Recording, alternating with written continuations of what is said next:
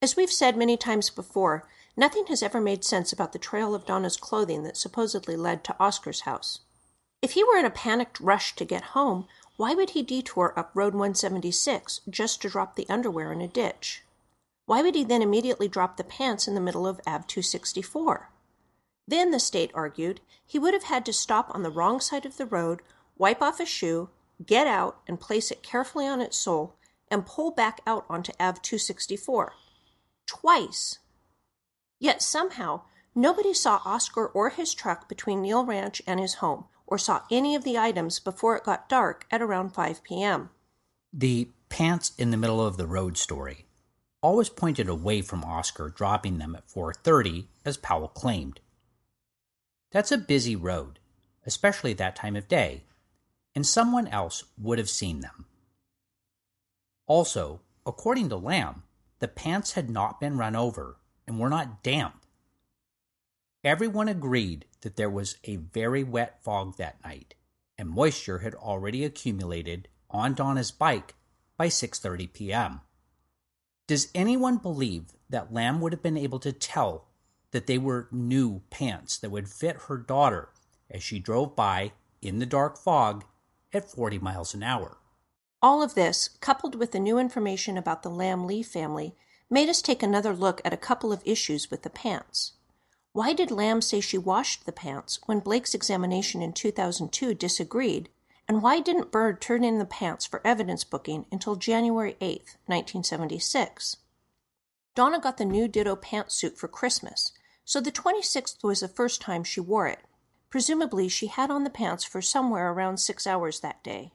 Not to get overly graphic, but she was riding her bike with an old style Kotex pad, which had leaked menstrual blood onto her underwear and pants.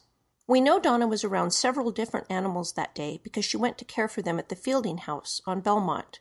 She also spent time near Judy Stewart's horse. She likely encountered additional pets and livestock at her house and at the homes of Carol, Heidi, Judy, and Don Lee. So if Donna's pants were new that morning and had not been washed, we would expect to find them mostly clean, with possible spots of menstrual blood and loose animal hairs.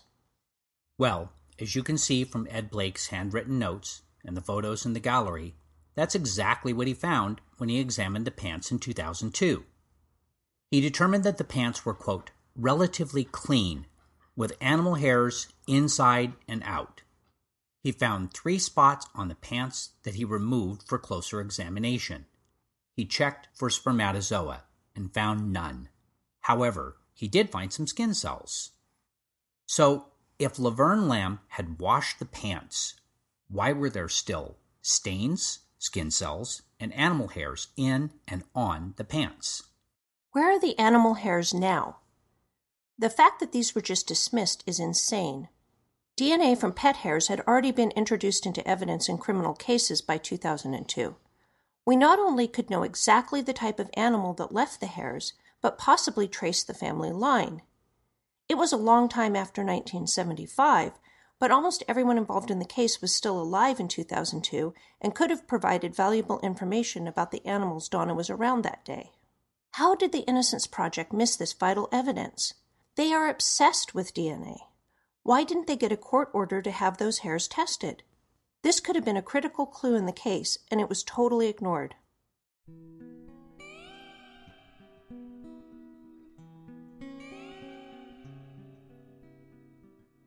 So, why would Laverne Lamb say she washed the pants if she hadn't? As usual, we're right back at Bob Bird.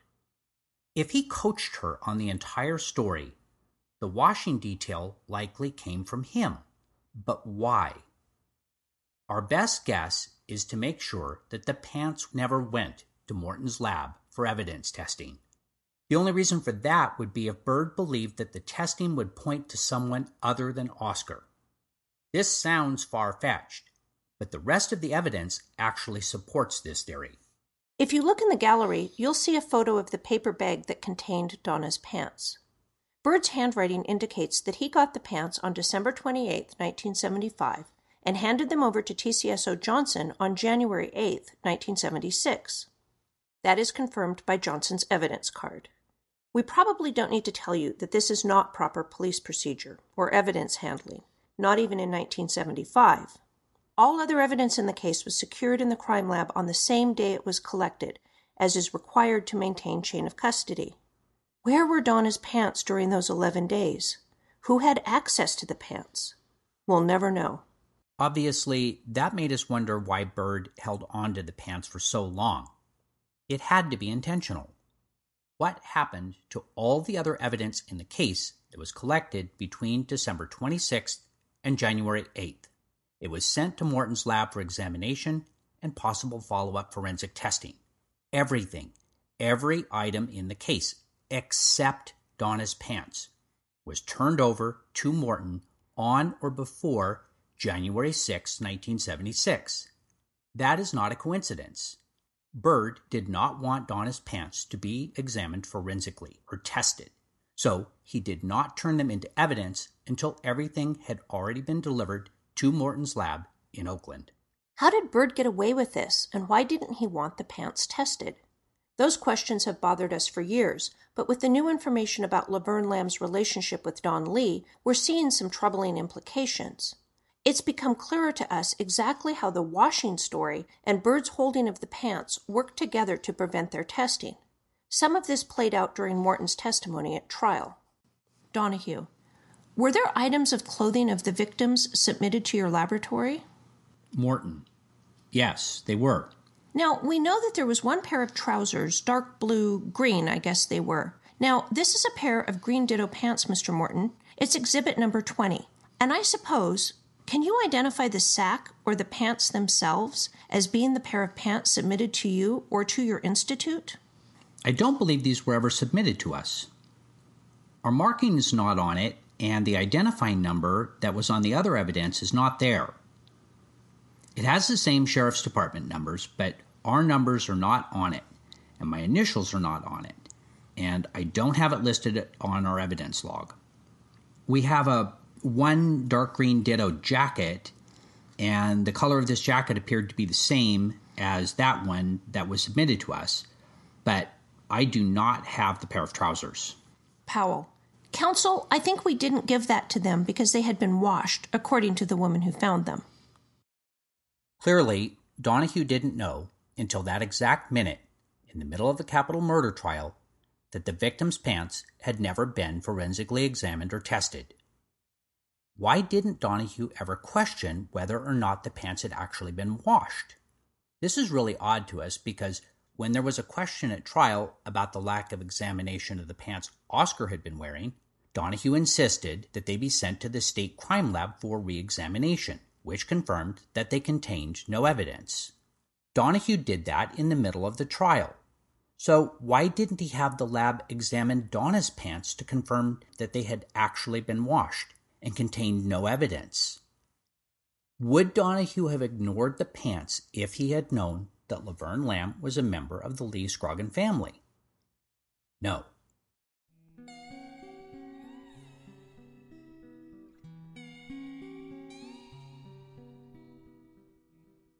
We know we've already pointed to dozens of lies and acts of misconduct in DA Ward's 2019 report, but we have to mention one more.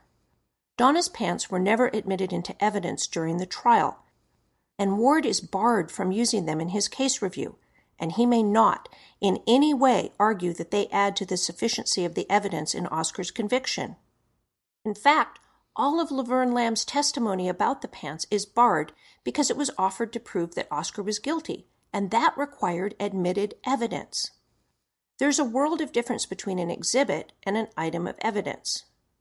An exhibit is generally something like a map or photo that shows or demonstrates helpful information whereas evidence is offered to prove the truth of a fact relevant to guilt or innocence. So, when Lamb was testifying, the map Powell used to ask her where she found the pants was an exhibit, but the pants had to meet the standards for evidence because they were being used to try to prove that Oscar was guilty, supposedly because they were found on the road where he lived within about an hour of his arrival home. This may sound like a small point, but it is literally everything in a criminal case.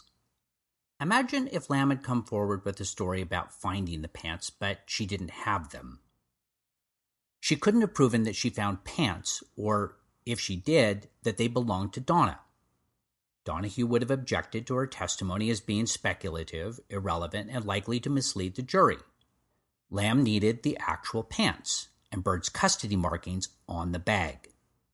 It appears that Donahue believed that the pants had been tested by Morton and that they would be entered into evidence when Lamb testified, but he was wrong about both things.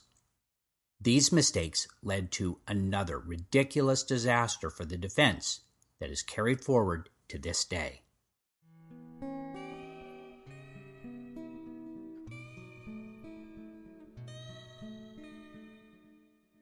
So, what would it have looked like if the pants were entered into evidence? Meaning, what did Donahue expect would happen during Lamb's testimony? First, someone needed to identify the pants and prove that they belonged to Donna. When did that happen? Never. Were the pants shown to Donna's parents so that they could confirm that they were hers? No. How do we know that they were really Donna's pants? We don't. Did the jury ever see the pants? Nope, they were kept in the bag and never shown. They never even viewed a photo of the pants. Even if the pants had been properly identified and authenticated with full chain of custody, Donahue still should have argued that the pants were unreliable evidence given the circumstances and the time that Lamb and Bird had them. He should have made a motion to keep them out of the trial and away from the jury's consideration.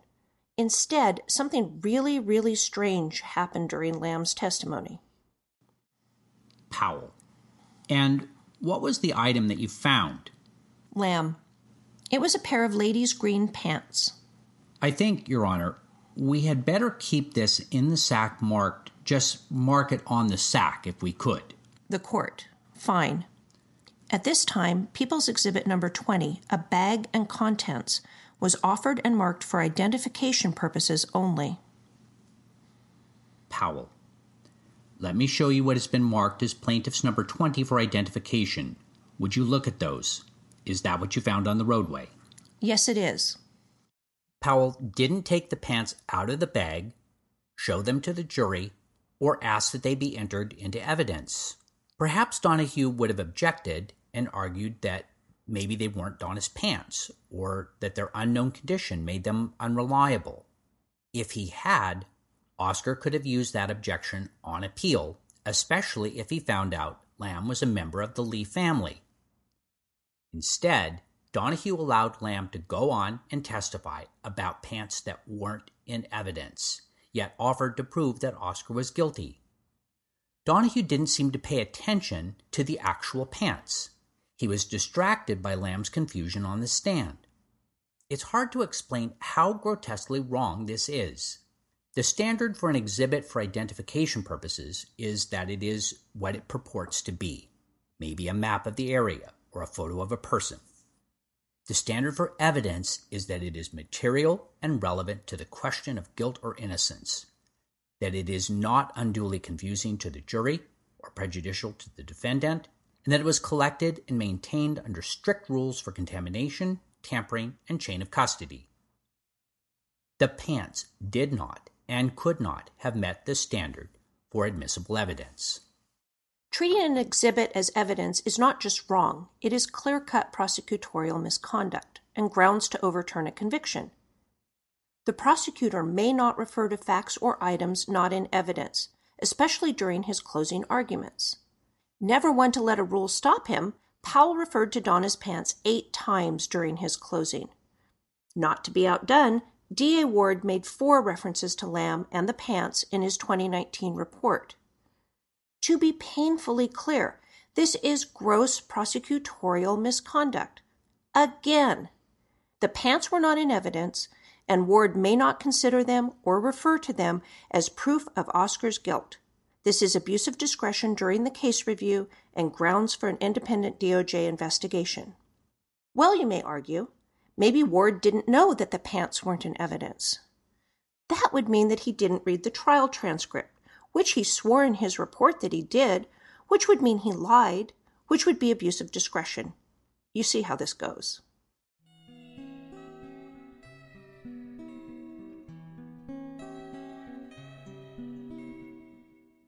Where are we now? Laverne Lamb, who did not disclose her relationship to the last person to see Donna alive, claimed to have washed pants that weren't, in fact, washed. Bird then held the pants in an unknown location until all of the other case evidence had been sent for testing. Powell proceeded to offer the washing story to explain to the judge why the pants weren't forensically examined or tested, and then used them to prove Oscar's guilt without even trying to have them admitted as evidence. Everything about the pants, Lamb's story, and Bird's behavior is shady. Either Bird got the pants from Brian Johnson at Neil Ranch, or Lamb got them from a family member and made up the story to put suspicion on Oscar. Lamb's trial testimony contradicted everything in Bird's report, and we don't believe that a member of the Lee family miraculously found Donna's pants two hours after she left Don's house. None of that happened. If DA Ward wants to prove that it did, he'll need to order a court hearing so we can get sworn testimony from Bird, Brian Johnson, and Don Lee. So, Bird didn't want Donna's pants examined or tested, and he quickly destroyed all of the case evidence so it could never be compared against an alternate suspect. The only reason the pants were examined by Blake in 2002 was because they were accidentally left in storage at Superior Court and got overlooked during the evidence destruction. Bird was really, really, really afraid that the physical evidence pointed to Donna's real killer. We know it didn't point to Oscar because Morton couldn't come up with anything despite six months of testing. Although it was suppressed from the defense and jury, all of Morton's tests were exculpatory. They specifically excluded Oscar. Who did Bird think was going to be implicated if Donna's pants were examined by Morton's lab? We still believe that Bird and probably others had reason to suspect DeAngelo from the beginning, or certainly before trial. The defense received no interviews or statements from Neil Ranch, witnesses along Donna's route home, or anyone at the Lee and Scroggin homes. Same with Carol, Judy, and Heidi. Did any witness see or talk to an Exeter PD officer that day? Why weren't any of those interviews or potential witnesses part of the case or trial? TCSO Johnson, McKinney, and Hensley testified that they identified tire and shoe prints at the scenes as belonging to law enforcement vehicles and personnel. Instead of documenting those, they ignored them at Bird's direction. That's not speculation, that's from their reports and testimony. Additionally, Bird lived across the street from Don Lee's great uncle, and Don's father worked for the county road crew, so Bird may have felt protective of the family. TCSO took no sworn statements from anyone who was present at the Lee Scroggin homes between 3 p.m. and 6 p.m. on the 26th. Since the girls waited for Don to arrive home, presumably someone was in the Lee house and encouraged them to stay. Who was that? We know from trial that Don's father, Alan, arrived home with Don in the James Scroggin Pinto. James lived in Arizona, so we're assuming that his family was visiting his parents for Christmas. Why else would his car be there for Don to drive? Where was Don between 3:45 and 6 p.m.? At trial he said that he was at home, but there's no sworn statement to that effect, and if anyone verified his alibi, they failed to provide a statement or testimony. TCSO did not search the Lee home, the Scroggin home, or the property. They did not search the Pinto or any other vehicle available to the family that day.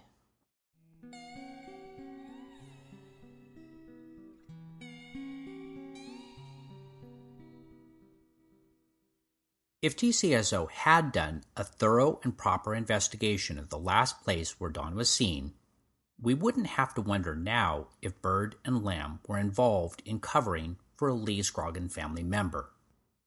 We know that Oscar was on Garden Street and arrived home by 4:30, and the state's best theory of the case left 0 minutes for the homicide and cleanup. We also know that DA Ward insists that DeAngelo's been cleared. Ward's conclusions about the evidence against Oscar relied on lies about Lamb being a disinterested witness and pants that weren't in evidence. If Oscar and DeAngelo didn't kill Donna, and nobody saw her after she left the Lee residence, What are we supposed to think here? Has the Lee and Scroggin DNA been compared to the male profile obtained from the bloody rags or the three alleles from the hair slides? No, it hasn't, and they haven't been eliminated by alibi, searches, or physical evidence. D.A. Ward claimed in his report that he had dozens of people work on the case review, including TCSO and DA investigators. Exactly what did they investigate? There's been some grumbling about us being mean to Laverne Lamb, who died last year and can no longer defend herself.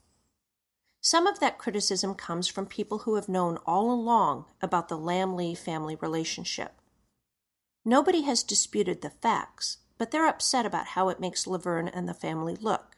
Yes, we know. We're upset too. We imagine that the Clifton children will be upset. Oscar can't be upset because he died in prison seven years ago without ever knowing the truth. At best, Laverne let herself be pressured and threatened by Bird. We know what that sounds like because that's the exact story told to us by the woman on the beach in Oscar's 1965 case. We don't doubt for a minute that Bird told Laverne that if she didn't testify to the story he directed, he would arrest all of the males in her family and they'd get the death penalty. Why wouldn't Laverne believe that Bird could and would do that? That brings us to the question of perjury, which is more complicated than it sounds. We've heard rumors that TCSO has contacted case witnesses and threatened to charge them with perjury if they come forward now and repudiate their prior trial testimony.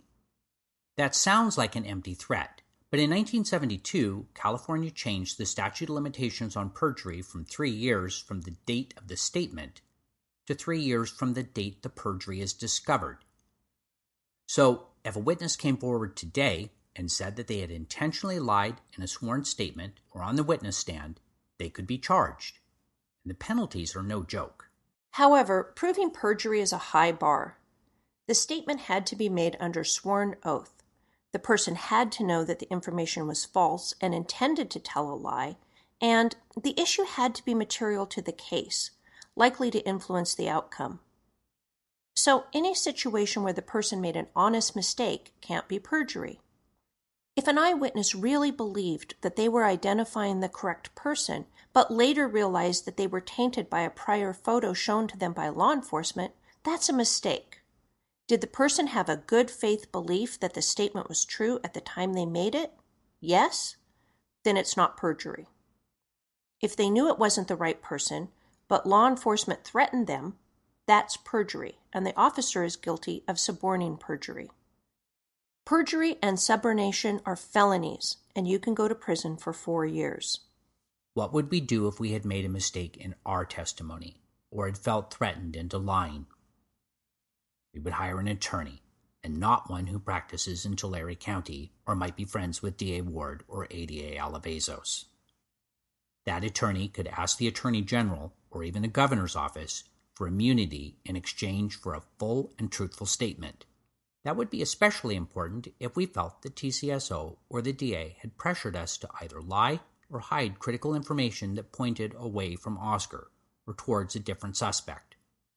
Police and prosecutorial misconduct are supposed to be investigated by the California Department of Justice, not by the local agencies who committed the offenses. Based on what we know about the testimony and evidence, there may be several living case witnesses who were either pressured to lie or falsely say they didn't remember things helpful to the defense. We also believe witnesses were told to hide exculpatory information and overstate their certainty about identifications, time estimates, and opinions.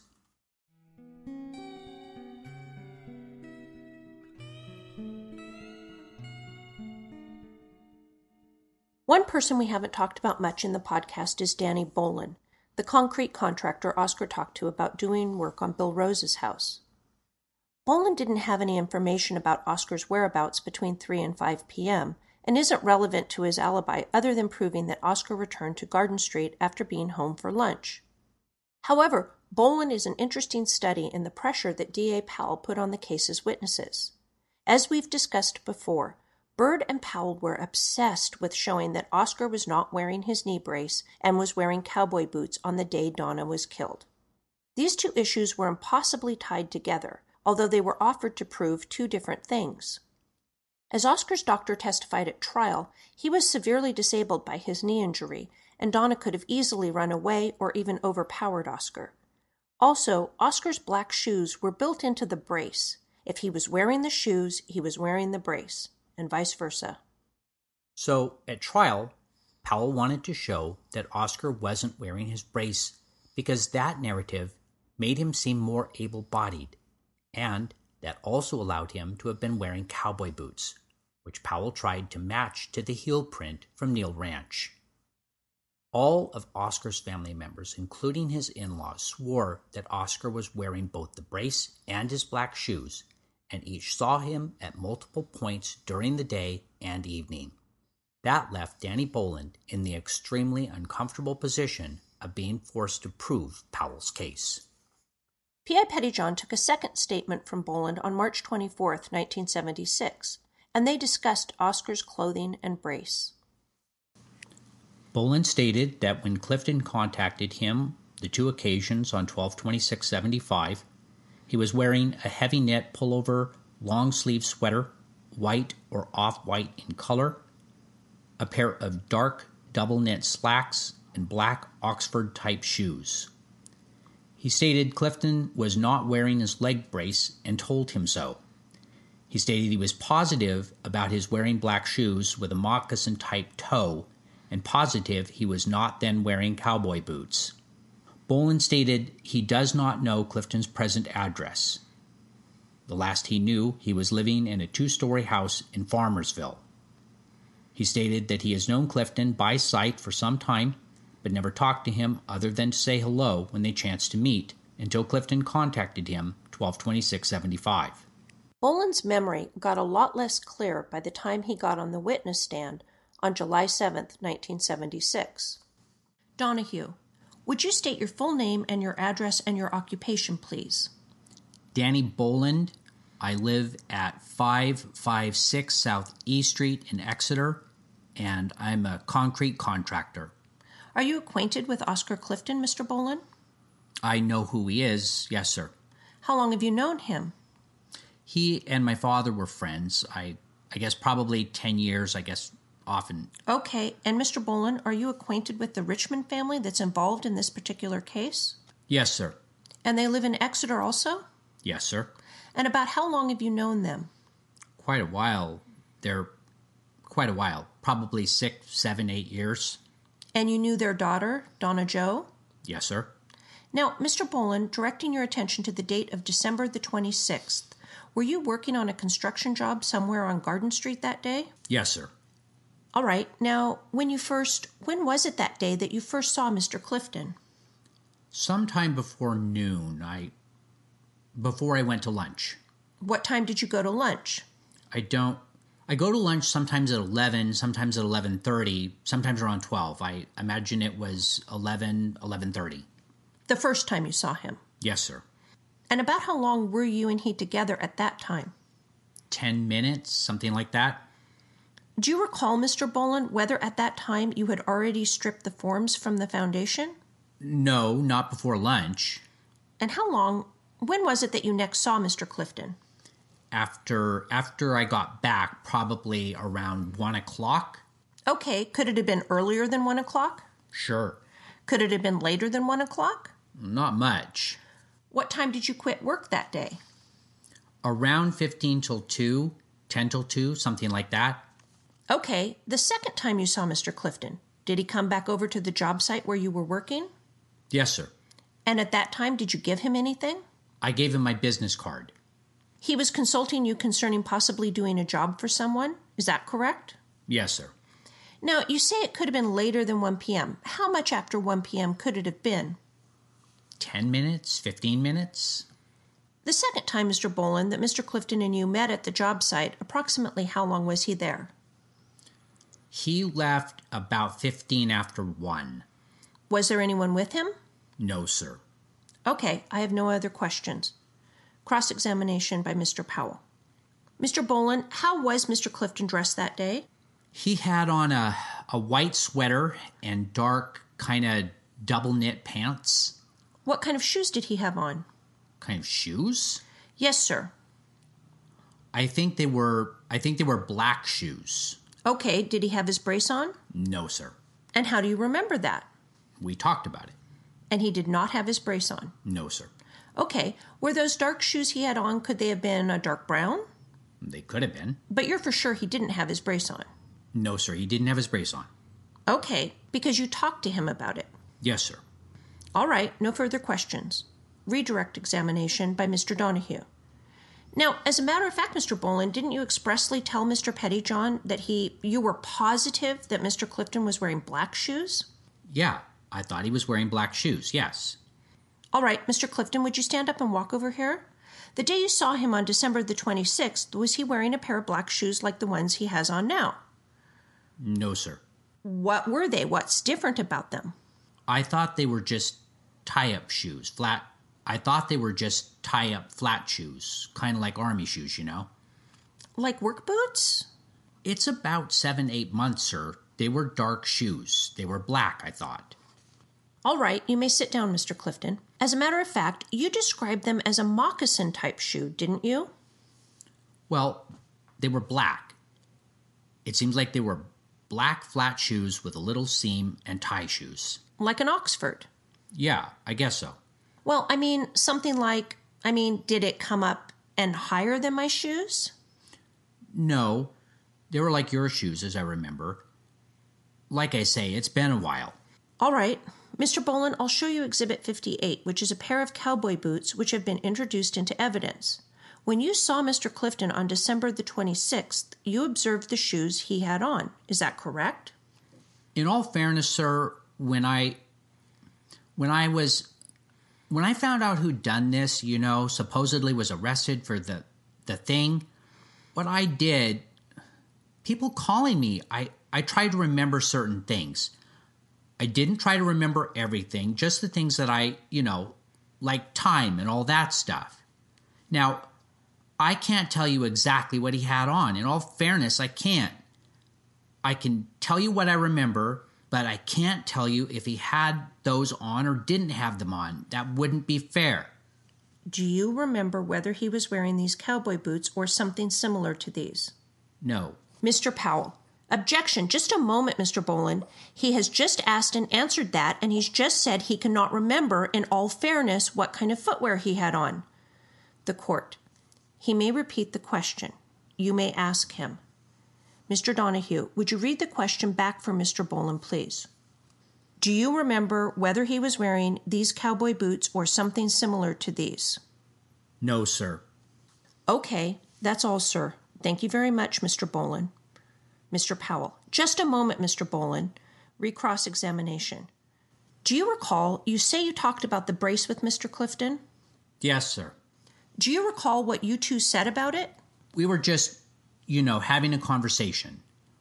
I just asked, I said, you must. I said, last time I saw you, you were wearing a brace. Are you doing better? And he, he, we just talked about it. Okay, you noticed then that he wasn't wearing his brace? Yes, sir. He seemed to be doing better because he didn't have it on? Well, I don't. I just. I was just passing conversation. Okay, but you're sure of that. You do remember that. You do remember that conversation? Yes, sir. You do remember that he did not have his brace on? Yes, sir. No further questions. Mr. Donahue, I have no questions. The court. You may step down, Donahue, may this witness be. Mr. Powell. One other question, Mr. Boland. You said you don't remember if he had those boots on or not. Is that correct? Yes, sir. He could have had, you don't know. He couldn't have had, you don't know. You just don't remember. I couldn't remember. All right, thank you. Mr. Donahue. Well, then, you, just a moment, sir. You don't recall what color his shoes were, do you? They were dark, sir. Thank you. Powell. No further questions. So, right there on the stand, in front of the jury, within 30 seconds of testimony, Boland moved from, well, they were black. It seems like they were black flat shoes with a little seam and tie shoes, to, I don't remember. Between those two answers, he explained the pressure that he'd felt with, quote, people calling him, and how he didn't think it would be fair for him to say one way or another. Boland was trying to be truthful without appearing to help the defense. It's obvious that he was coached to say that he couldn't remember or wasn't certain as a way to avoid possible perjury charges while still letting Powell use him to make vague statements about the possibility of boots. By the way, D.A. Ward has told the press that Boland testified that Oscar was wearing cowboy boots. Either Ward hasn't read the transcript or he's lying. Again. There is no doubt that Boland saw Oscar wearing his black shoes. That is what he said in his March statement and in his July testimony. We don't believe that he had a sudden memory lapse on the stand, but we do think he was afraid of going against Powell and Byrd. This also raises the two distinct reasons that we believe Oscar was wearing his brace when he talked to Boland. The black shoes were part of the brace, and Boland's story about discussing the brace with Oscar is not remotely credible. Oscar flatly denied ever discussing his brace with Boland, and we believe him. Boland's stumbling, mumbling, vague story on the stand is hardly convincing, and his March statement to Pettyjohn appears to contradict the story. In March, Boland said that he only knew Clifton, quote, by sight, and had never talked to him other than to say hello. That matches Oscar's statements about that being their first conversation. In March, Boland also mentioned the house that the Cliftons lived in during the 1960s, before they lived in Washington and Las Vegas. That was well before Oscar's knee injury, and they hadn't seen each other or spoken since Oscar returned from Vegas in early 1975. As far as we can tell, Boland's story on the stand is a complete fabrication last time I saw you, you were wearing a brace. Are you doing better? And he, he, we just talked about it. Okay, you noticed then that he wasn't wearing his brace? Yes, sir. He seemed to be doing better because he didn't have it on? Well, I don't. I just. I was just passing conversation. First, Oscar's brace was under his pant leg and there would have been absolutely no way for Boland to, quote, notice that he was or wasn't wearing it. Second, they had not spoken to each other since Oscar's accident. How would Boland have known about the accident, the injury, or the brace? He couldn't have, and he didn't.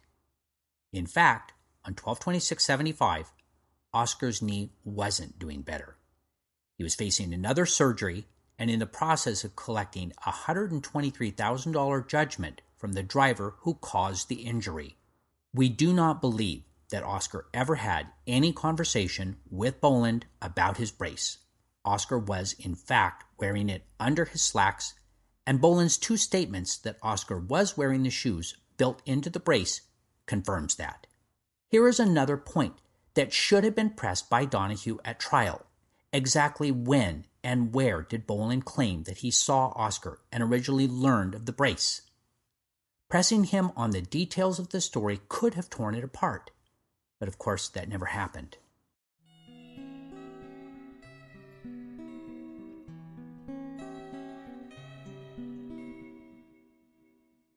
So, why would Boland make up a story about the brace and try to back out of his own statements about the black shoes? We have some thoughts on that based on other information we have about Boland. He admitted to both Pettyjohn and Donahue that he was close to the Richmonds and had known them for six to eight years, and he testified that he specifically knew Donna. In fact, we've been told by a reliable source that Donna babysat for the Boland's twins in the year leading up to her murder. Boland did not want to assist Oscar's defense in any way or give the appearance of helping, even indirectly. Boland was under tremendous community pressure. The Richmonds were counting on him to help secure a conviction, and he had a business that relied on referrals and reputation.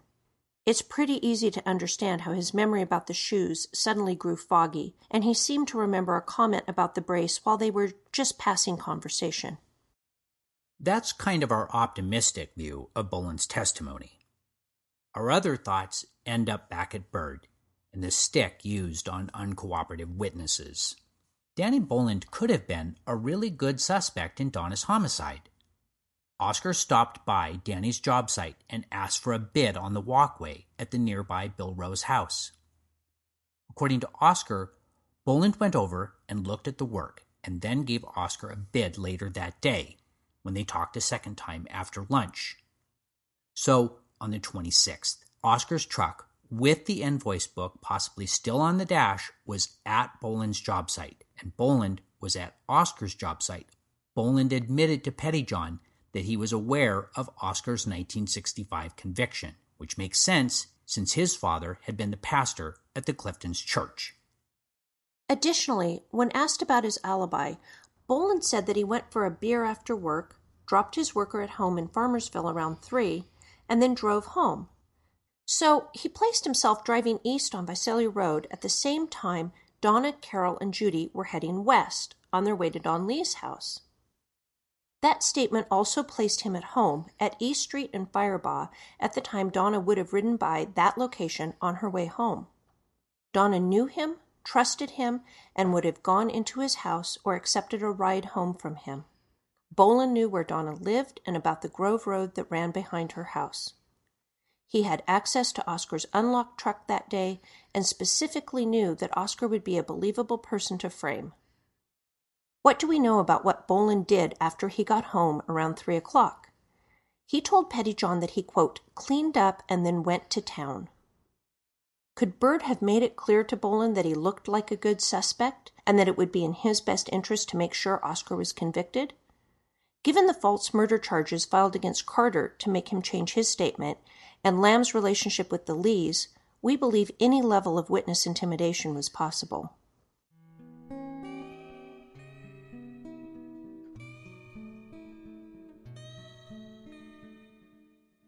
On that front, we're going to read two news stories about Bud Brumley, Beth's father. He was the vice principal at Donna's school and the person who called the police two days after the homicide and claimed that Beth had been approached. Exeter Sun, August 7, 1974.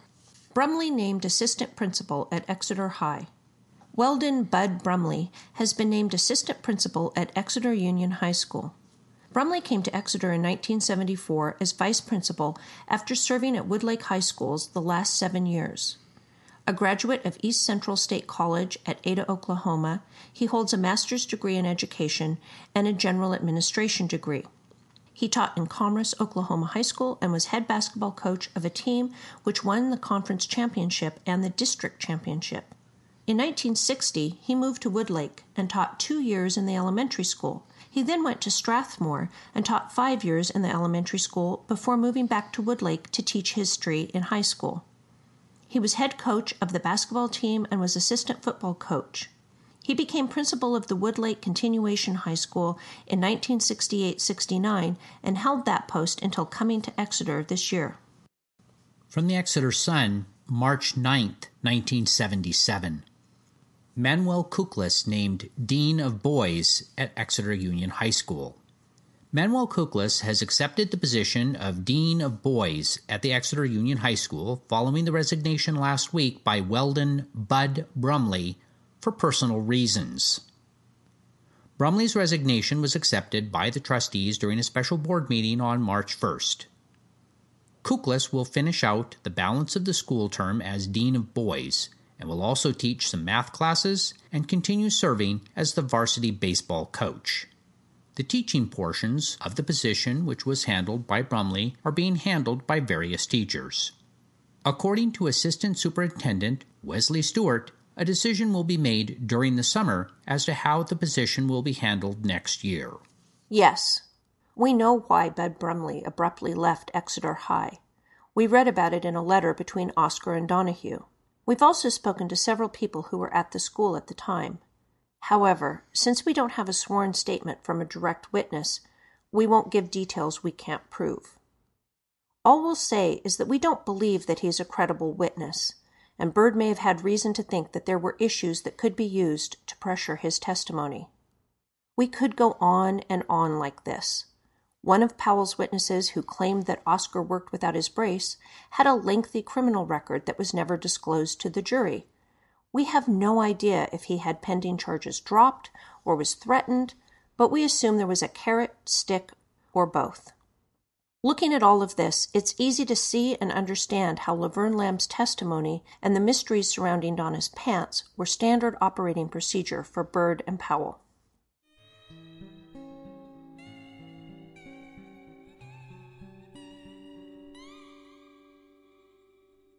We're pretty much 50 50 on the motive for Bird's actions.